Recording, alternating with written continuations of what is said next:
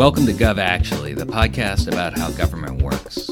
How it actually works. I'm Dan Tangherlini, president of Seamless Docs Federal, and this is the FedScoop Radio Network. And I'm Danny Werfel from the Boston Consulting Group. We launched this pod to try to get beyond the personalities and the politics. Right. We want to talk about how things actually get done in the government, the people who do it, and the challenges they face. So let's talk. All right, Dan, we're back. Here we are. It's it's the we're taping this on the Monday after the Friday where President Trump issued the executive order on immigration, and it's been, you know, uh, obviously. Well, I got to stop you there Yeah, because we are not a show about politics or personalities. I know, I We're, know. we're a show about process. We're a show about systems. We're, we're a show about the way Gov actually works. right, I know. You're jumping. You're jumping on my lines here. No, I just want to make sure that, Yeah. that people begin to, they don't like, you know, if, if they have a particular political view that they don't turn up the volume or turn it off entirely. And we're trying to, we're trying to work with the people who actually do this stuff. completely agree. A lot of people reached out to me over the weekend and asked, you know, are you guys going to talk about this on, on, on the podcast?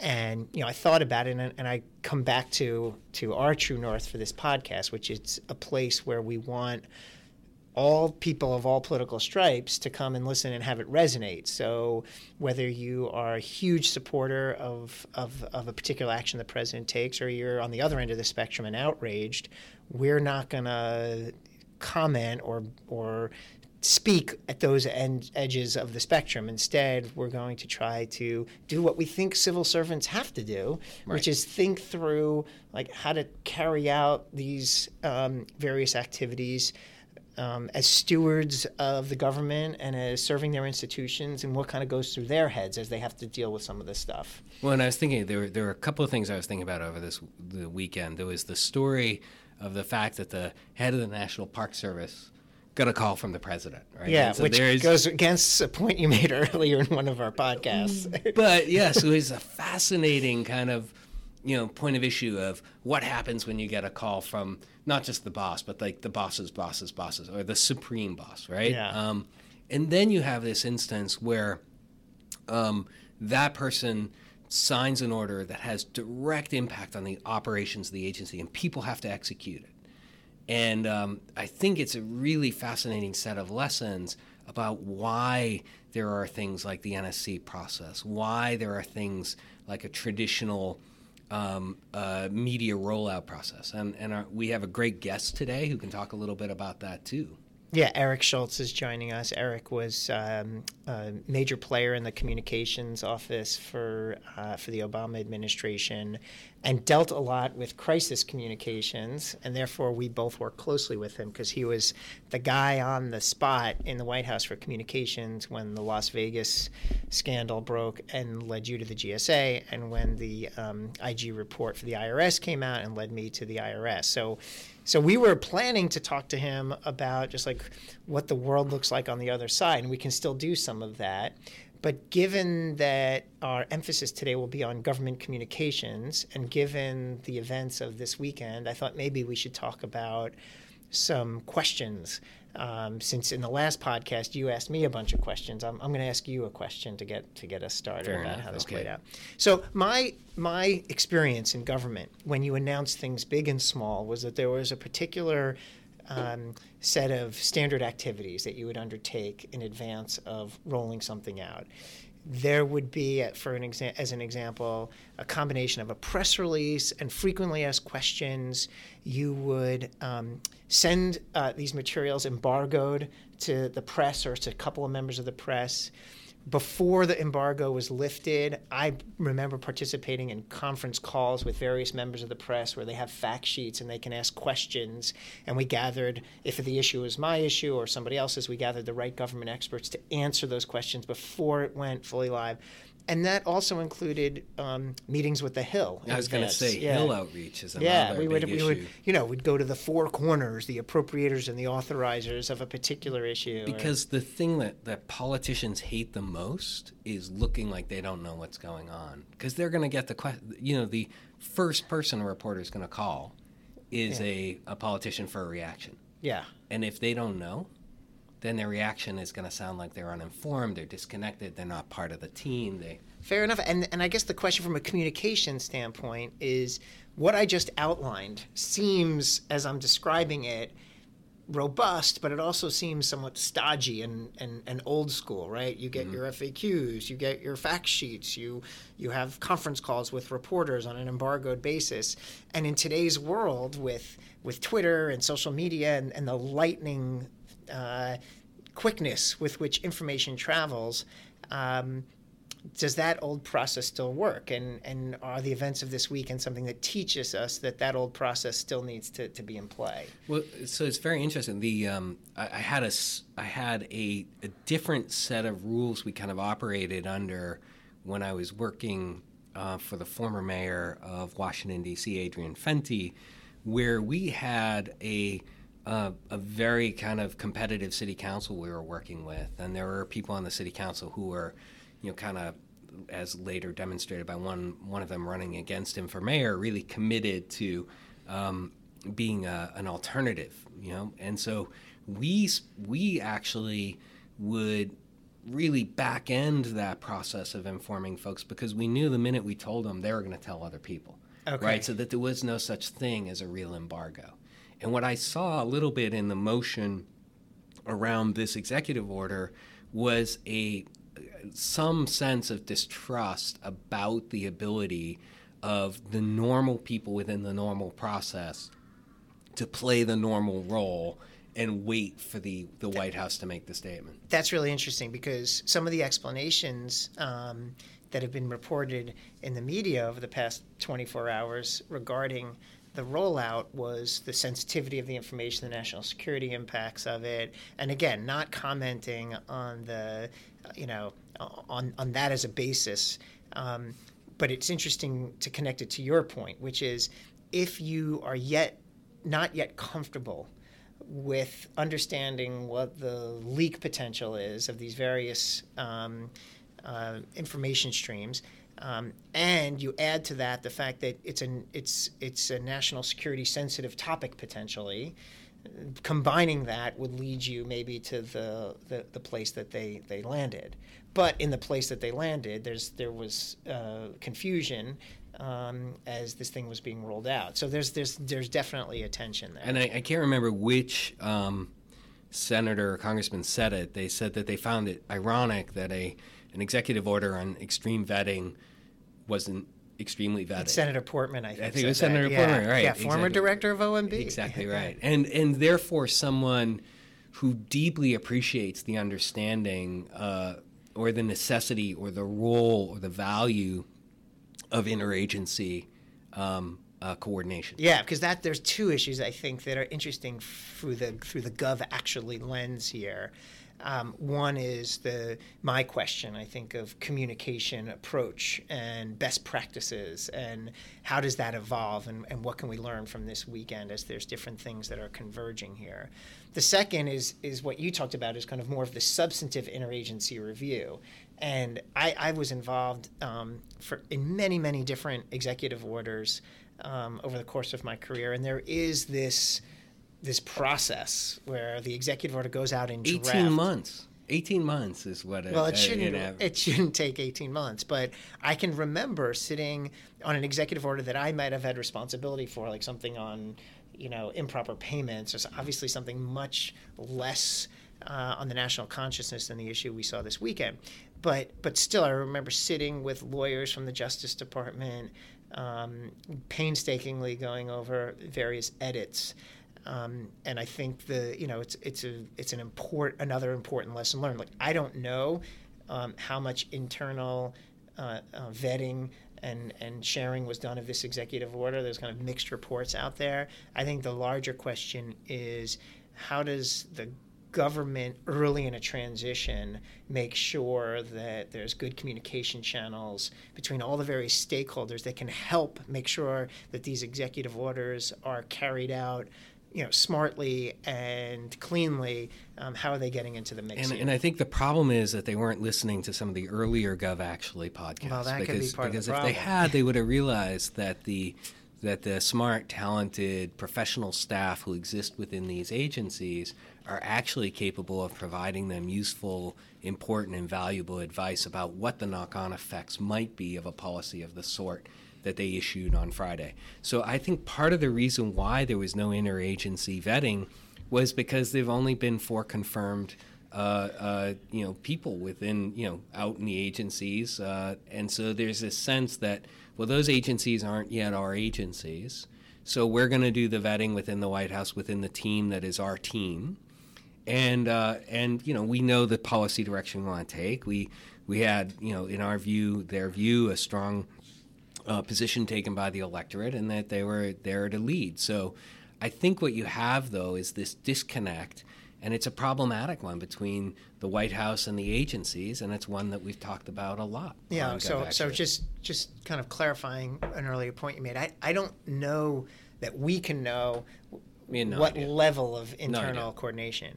I think my prediction is that when we look back on this with some distance, we'll reach the conclusion once more people speak out about about what occurred as a lesson learned is um, is that it probably wasn't optimized. And you know it wasn't optimal. You know there, there, probably could have been more and different people at the table and i think part of it may be the the newness of the administration and kind of getting comfortable in, in these processes and they're not yet there um, and I think another potential piece of it is something we talked about earlier, which is when you layer into the fact that some of the things that the that the president is is proposing are extremely different directions than the previous administration went. And so there's kind of this inherent, I think, question that, that the, the Trump administration people might have in terms of if we go in and we change course by 180 degrees right. versus what these uh, individuals have been working on, how, how are they going to tolerate that? And so there could be somewhat of a reluctance to bring more people into the sure. fold given the major shift in approach that we're seeing. But I think it comes down to the categories of fear of leaking, so it's a lot, it's trust, and then I think it's uh, this sense that we don't have our people in place yet in those in those places, so that's kind of um, reach. And then it's uh, need for speed. They want to make a clear statement. You know, it's this whole pressure of the first hundred days I'm very skeptical of the 100 days thing. I think you can make some really big, fast mistakes in your first 100 days. Yeah, I think the proof point wasn't there potentially for them that look we can go through this more traditional process and at the mm-hmm. end of it it can a it can happen relatively rapidly and b we can end up with a product that's still aligned and consistent with the uh, with the White House's vision of, of where we want to go.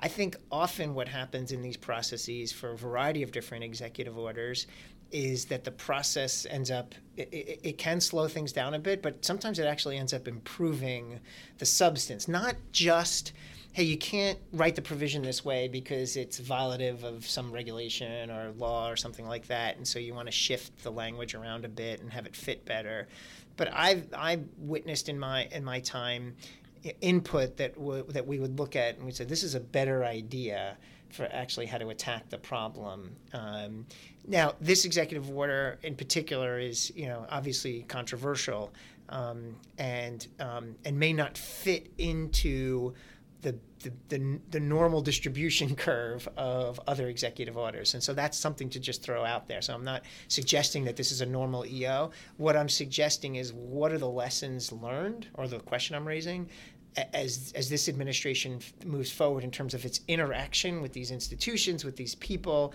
and this process of issuing these executive well, and, declarations. And, and, I think another big takeaway was that this was an order that needed to be implemented in in dozens, hundreds, maybe even a thousand different places, and with really very little kind of um, internal preparation, those talking points, those FAQs, those consideration of what the implications would be, what you had then was this disparate level of implementation and and and operate operate operating of it, you know, operationalizing it.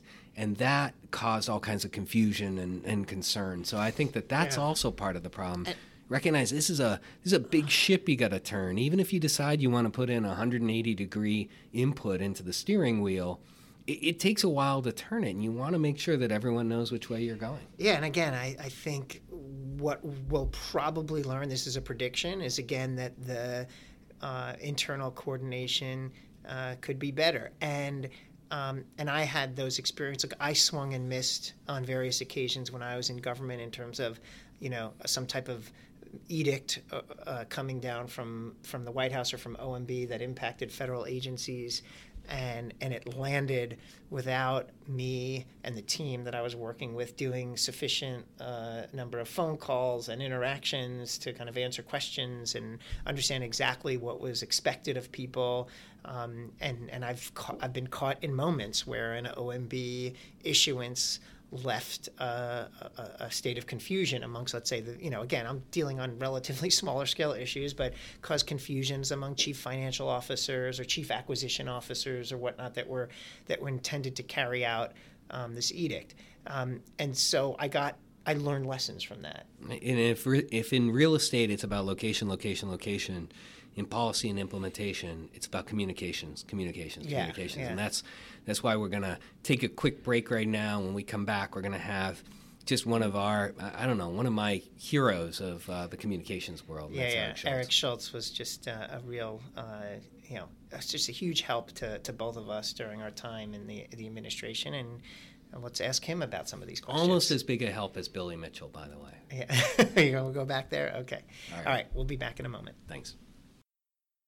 Gov Actually is brought to you by the good folks at the FedScoop Radio Network. Be sure to check out what is happening on the forefront of government technology innovation at FedScoop, as well as the most important issues facing cybersecurity professionals at Cyberscoop. Gov Actually is also supported by the Boston Consulting Group and the Center for Public Impact. And Seamless Docs, the fastest, easiest way to move all your administrative data collection processes to the cloud. Seamless Docs helps make government beautiful. All right, we're back, and uh, Danny, you, you, you brought us an amazing guest, and, it's it's an amazing watershed for Gov actually. Too. Yeah, uh, this is this is we were just talking. It's Eric Schultz, and he was the uh, number two in the communications uh, shop of the White House to Josh Earnest, and now has just been asked by uh, former President Obama to be a senior advisor and help lead the president, the former president's uh, new life and new and new professional endeavors. Um, and so, Eric, welcome. Thank you. It's great to be here. I'm going to bring you guys along wherever I go. I, I think that sounds promising. yeah. Given where we got brought along in the past, though, yes. it sounds a little intimidating. Right. Yes, too, because yeah. it was uh, just for, for background and context. So, um, Eric, you were uh, had many wore many hats within the communications world, but in particular, crisis communications was one of your main things. So when Las Vegas happened, the Las Vegas conference for GSA, when the whole IRS thing happened, that landed on your plate from a communication standpoint, right? Yes, much like the two of you, nobody wanted to see me in their meeting, so it always got bad looks whenever I entered a room, uh, which wasn't good for my self esteem, but. Uh, the flip side of that is I got to work with uh, pretty talented and phenomenal people like yourselves uh, who uh, not only take the most daunting of challenges, but do so in a way that's selfless and um, results driven.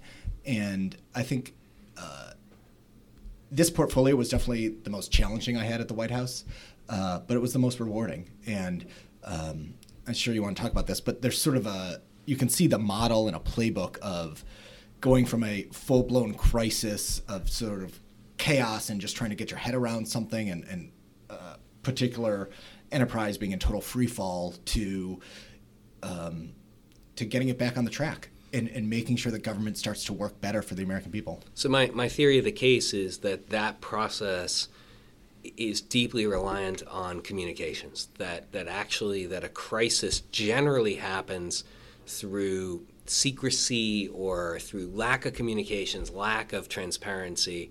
And actually, the way you win back the moment is, frankly, by learning to share and learning to communicate. Yeah, let's let's um, follow up. Let, I want to come back to some of your perspectives on GSA, IRS, what was going inside, going on inside your head while these things were going on.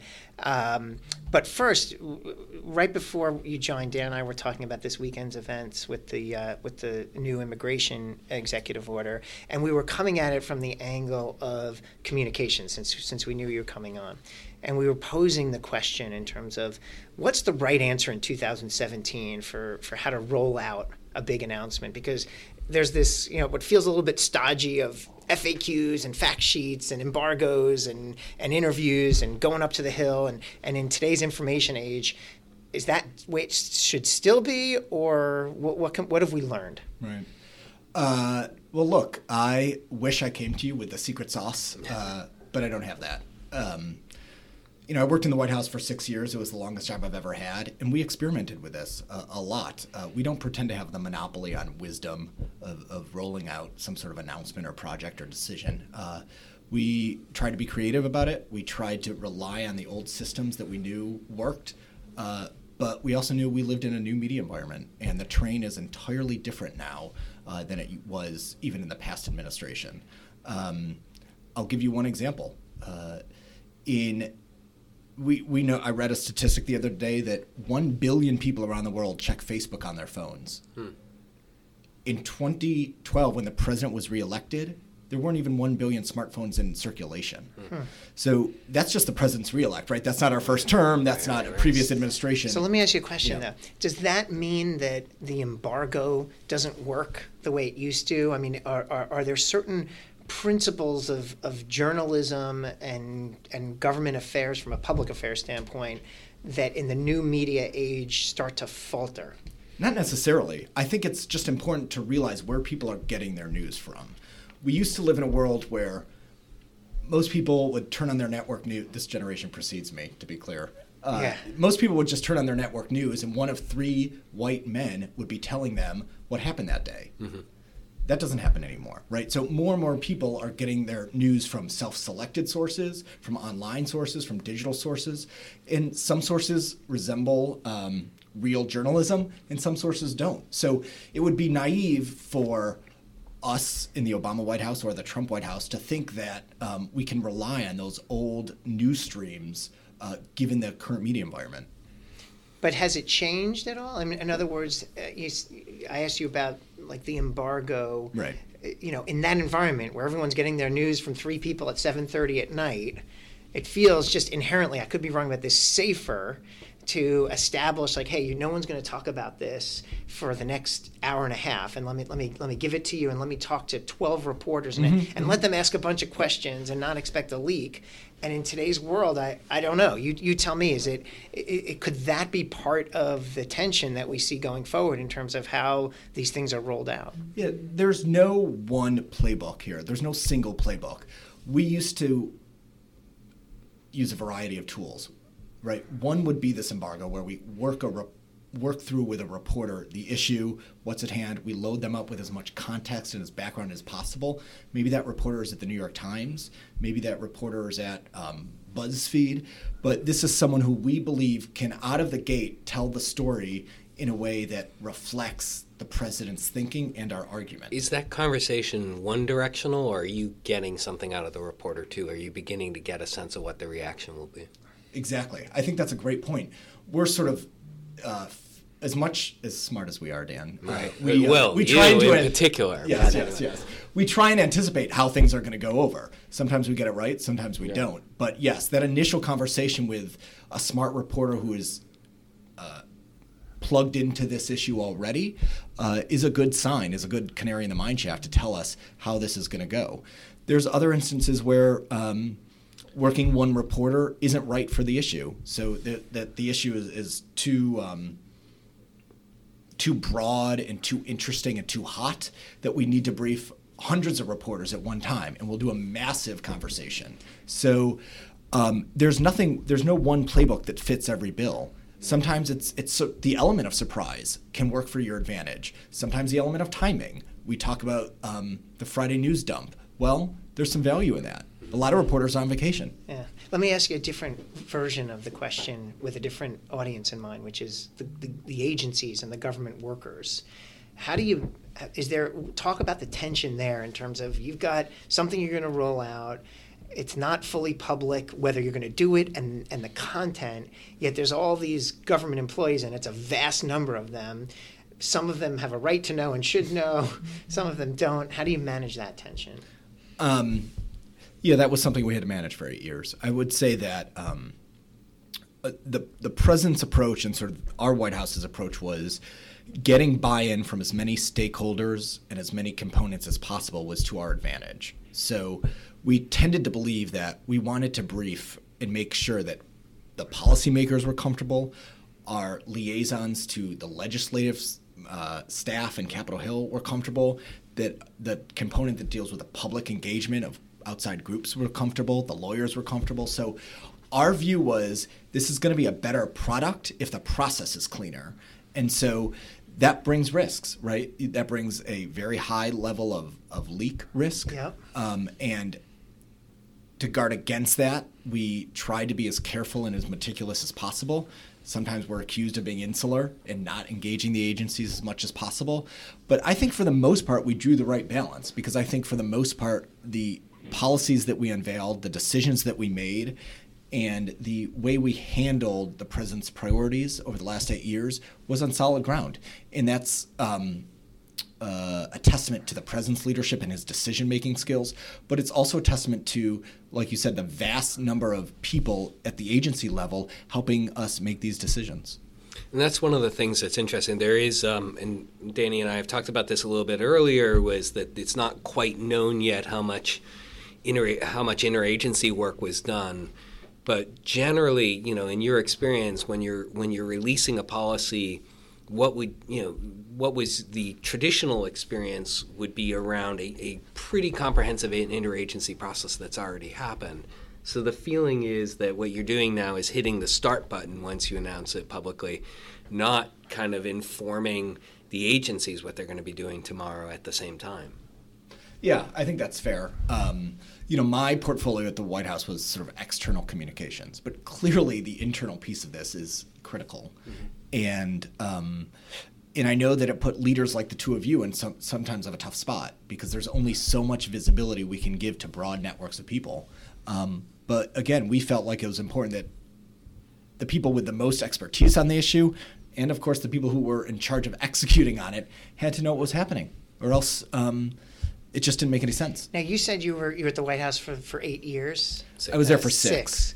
Did did you get a sense of the the kind of that trust or that uh, willingness to bring more people into the tent? Did that evolve over time as the Obama administration got more comfortable and the White House got more comfortable with agencies, or was it pretty similar throughout? Because the reason why I ask is because one of the potential hypotheses of, of, of what happened this weekend is we're in the early days right. and they're still kind of feeling each other out and kind of learning these different elements and these different tensions. Yep.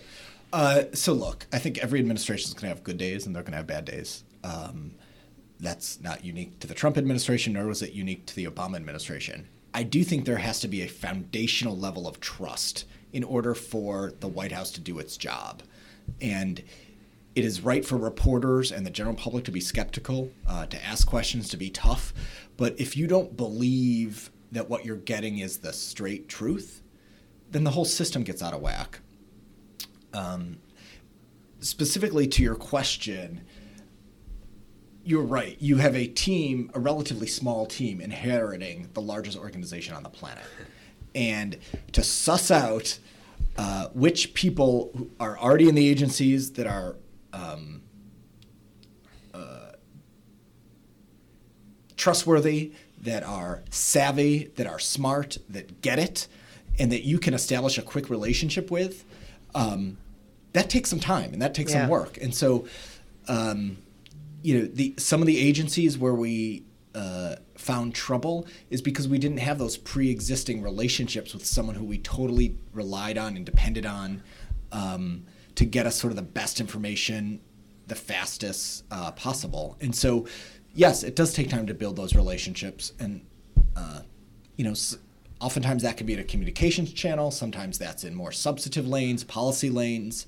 Um, but look, we've definitely been in situations where Um, if we're dealing with a particular office in a particular agency, you know, maybe the communications person isn't the strongest, so we all sort of migrated towards someone else in the office who was sort of the best, better at sort of collecting information and feeding it out. Uh, so I do think it's, I think it's smart to be flexible um, because sometimes your precise counterpart isn't the best entree into the team, and you sort of need to figure out who is best positioned to get you what you need. Yeah. So actually, um, it's interesting. Going back to Danny's point about has the world changed? In one of the last interviews that the um, the former president gave as president, he was asked the question, "What would what information would you bring as you know 2017 President Obama to 2009 President-elect Obama?" And one of the interesting things he said is, I, I would I would tell that um, that uh, President-elect Obama to to really pay attention to the change in the way people are going to get information, and that there ha- that you know during the time of his presidency, as you pointed out, that there is going to be this tremendous uh, disruption to the way information is conveyed to people and the way people absorb it. I know that because I'm really, really interested in alternative viewpoints to the one that I have, you know, um, I click on a lot of stories. As a result, my Google News feed has turned me into you know one of these people. Now I have to find a way to click my way back to somewhere in the middle, and it's a very interesting thing that you can get pushed into one of these categories. And if you did give an embargoed story to someone from a news outlet that has a particular perspective, you know, a whole swath of the population never ever may never even hear the story. That's right. I mean, when the president tells people one of his big regrets was not being able to communicate uh, his record. We try not to take it personally in the press office. Yeah, right, exactly right. Um, but we we've lived through that. That's not what before. he said. Yeah, that's yeah, not what he well, said. He well, said, "I'd like to. I, I would have liked to pay more attention to the evolution." of that, that's nice. Of. Yeah, all right, that's Uh, right. uh, I'm yeah, trying to forgive me for being diplomatic. defensive. so, so let me ask you. So, so er, in some of our early podcasts, Dan and I have started to unpack our experiences. His at GSA in a crisis, me at the IRS in the crisis, and we've we've stumbled upon a theme of kind of what our what our true north, our north star was when, once we arrived in terms of trying to achieve in those very tense situations. You were um, in the White House managing communications, crisis communications in each of those situations. What, what's your true north in, in those moments? Yeah. Um, to be the adult in the room that um, having gone through a couple of these uh, over the course of the six years, I think that we learned a couple of things. The first is that you cannot get swept away in the hysteria of the moment. That perhaps is the hardest um, because you will have members of Congress, you will have members of the press corps, you will have members of your own team who haven't seen anything like this before and or think it's to their advantage to spin everyone up. Our view was we had to take the necessary amount of time and sort of altitude to figure out what the North Star would be. So, one that neither of you had the pleasure of working on was the uh, failed Department of Energy loan to Solyndra. Right, Yeah. that was one of the first Yep, I remember it. issues I worked on. It was in everyone's interest to sort of gin this up as a huge scandal.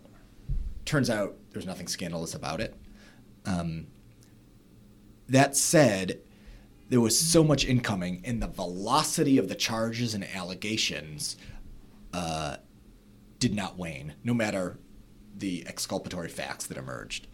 So we worked hard with the lawyers, with the leadership at DOE, with our um, outward facing um, communications apparatus to make sure that one, we never contradicted ourselves because, we, like you guys have said, credibility is paramount.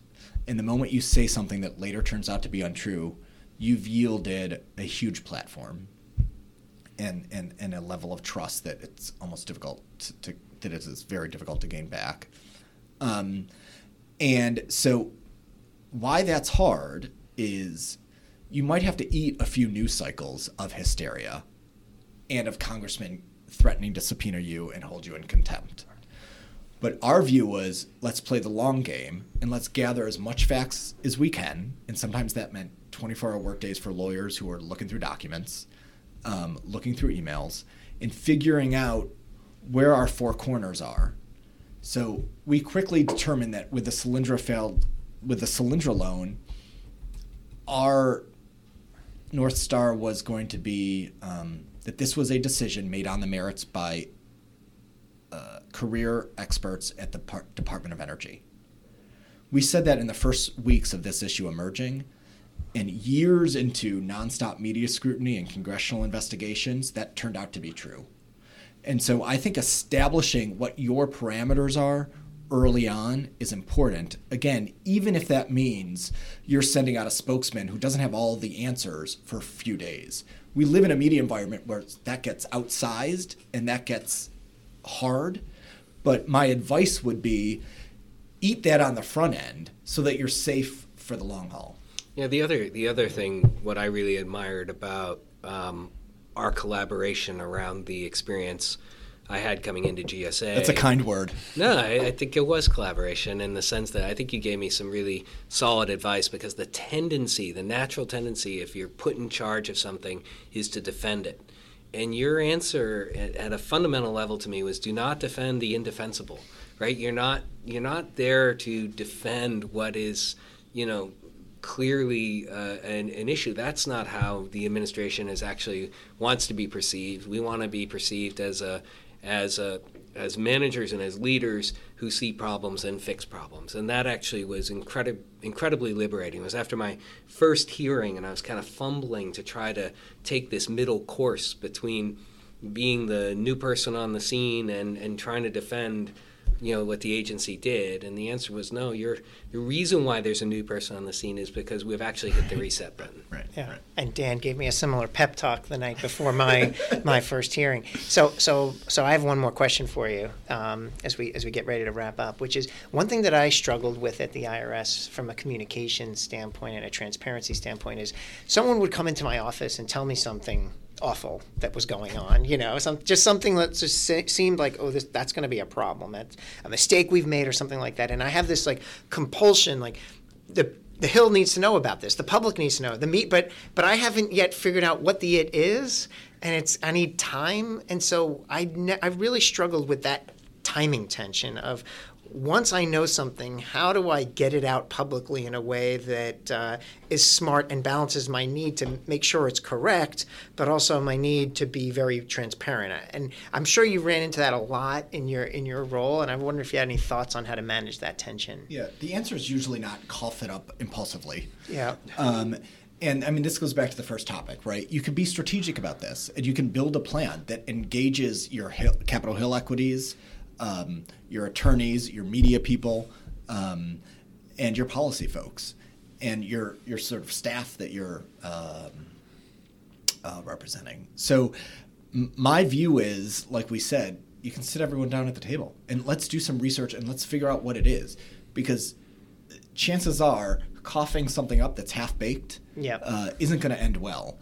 And it's only going to fuel, again, the hysteria, the intrigue, the interest, but if you demonstrate a level of confidence and knowledge about what the problem is and how you're going to tackle it, um, I, I, think this whole exercise becomes a lot easier. I think I think it does come down to though an interesting question: Are you trying to get attention, or are you trying to get something done? Because if you're trying to get something done, then that more kind of antiquated process you described, in which you're bringing people in in concentric circles before you make the big public reveal, that makes sure when it happens, it actually can be followed through. If you're just trying to get attention, then you spring it on for, people. For me, it was you know the, the, my journey was uh, you know when I was named IRS commissioner, I went around the hill and I met with with with senators and, and, and House members, all with oversight, and I made all kinds of commitments that I tried to keep as much as humanly possible. That I would be collaborative and I would be transparent. And then what happens is someone something happens on on your watch and you don't yet understand what it is and how big it is and whether it's a nothing or a something and you feel this like I promised that I would be forthcoming with these individuals and I don't know when to make that final call that yep this is we've passed the threshold. I'm ready to, to to go up and talk to them about what's happening because i've have enough evidence and enough data that this is something versus nothing. And that is something that i would figure that would be really hard. I had to deal with it every once in a while but as a communications person i would assume that that's on your mind a lot. Well there's like a really high profile episode of this right in recent history. Um, of someone in an agency uh, feeling compelled to brief the Hill, even though they didn't have complete information. And um, that made a lot of news. And I think a lot of people look at that moment um, and wonder if it could have been done uh, after more uh, awareness of the facts. Yeah. Oh, I, I, I know. I know exactly. But, yeah. Yeah. Yeah. Uh, but look, you guys are uh, people who are um, have to be responsive to the Hill are in a tough jam and I wish that the characters on the hill were being more responsible. Yeah. Right. So this isn't a partisan show. I'm gonna not go right. crazy on you, but look, at some point, our critics and our oversight um, members of Congress, they're either on the level or they're not. And I think we have enough data from the past, again, House uh, from the past six years uh, of when this administration was subject to oversight, we have enough data about what their motives are. And so I think it's naive to engage the Hill uh, ignorant of what their motives are. And that doesn't mean we should shut them out, and that doesn't mean we should not be responsive, but it has to be part of the equation because they don't look, some of them don't look at us and give us the benefit of the doubt. They don't really care necessarily if the IRS is processing 501c3 and 501c4 forms correctly, right? They just smell blood in the water. And in order to, I, uh, you guys might disagree, in, in order to prosecute your jobs effectively for the best interests of the agency or the project that you're tackling, I think that that has to be um, part of your decision tree. Because if not, um, things can get out of whack really fast. Yeah, I, I, I, totally. This was my one of my biggest challenges and causes of stress in the job was was the tension that that, that we're describing, and and I was operating under under a rule structure and a, and a north star that was just different than the rule structure and the north star that, that that my colleagues on the hill were operating under and i'm not necessarily going to opine one's right or wrong although in the moment i felt like we were right and and we weren't always treated fairly but at the same time, those two things are going to exist and they're going to exist in, in future administrations and we got to figure out a way to resolve it a little bit better because as you mentioned there's that high profile issue there's going to be other situations in which there are leaders of agencies that are going to have to navigate that tension right. that promise that i made to be transparent to the hill yet in how i execute and the timing could have could have major other impacts you know, this is a really important topic, I think. And I think it's because our forefathers thought it was a great idea to create competitive branches of government rather than collaborative branches of government. When people say, I want government to run more like a business, what business is going to have a board of directors, half of which are really want the CEO fired so that they can put their own CEO in? There, there are businesses like that. They're generally not in great shape. But, um, you know, for our, our billions of listeners, tens of millions of whom are, are government employees, um, what's your what's your final bit of advice in terms of, of communication? So from the the GS13 who runs an office to the, the newly appointed secretary, what what what takeaway would you give them as to how to be you know better communicator and smarter in, in the way they handle that that aspect of their work? Uh, two things: be honest and build relationships. Um, again, I as a spokesman at the White House, I faced a uh, ferociously skeptical press corps um, at all times. That's their job. We're supposed to have some friction uh, in the process, but there was a basic level of trust where they knew that I was being uh, straight with them. And that sometimes I was making an argument that they didn't find compelling.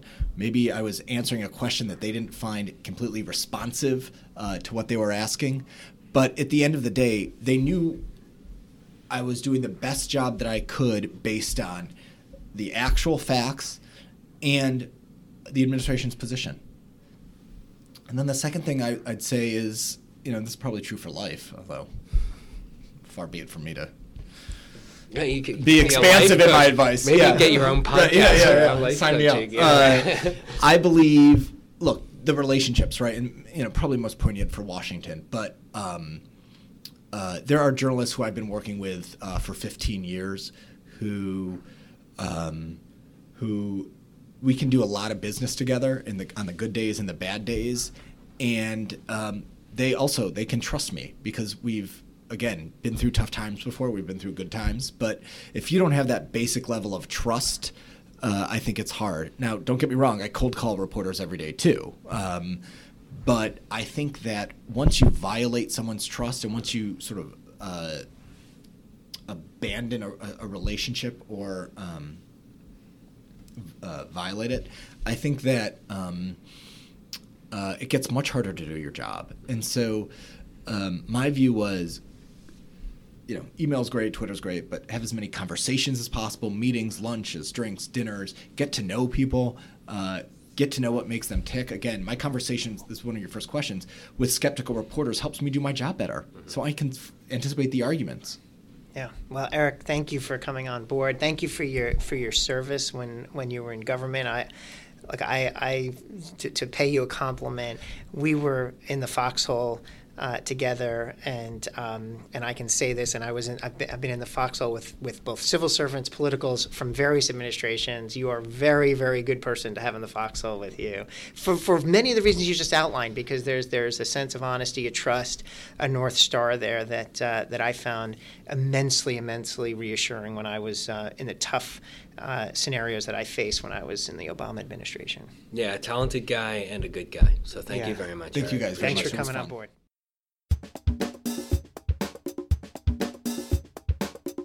Thanks for listening to another episode of Gov Actually on the FedScoop Radio Network. If you want to reach out to us, you can tweet us at, at GovActually, or you can send an email to dan at govactually.com or danny at govactually.com.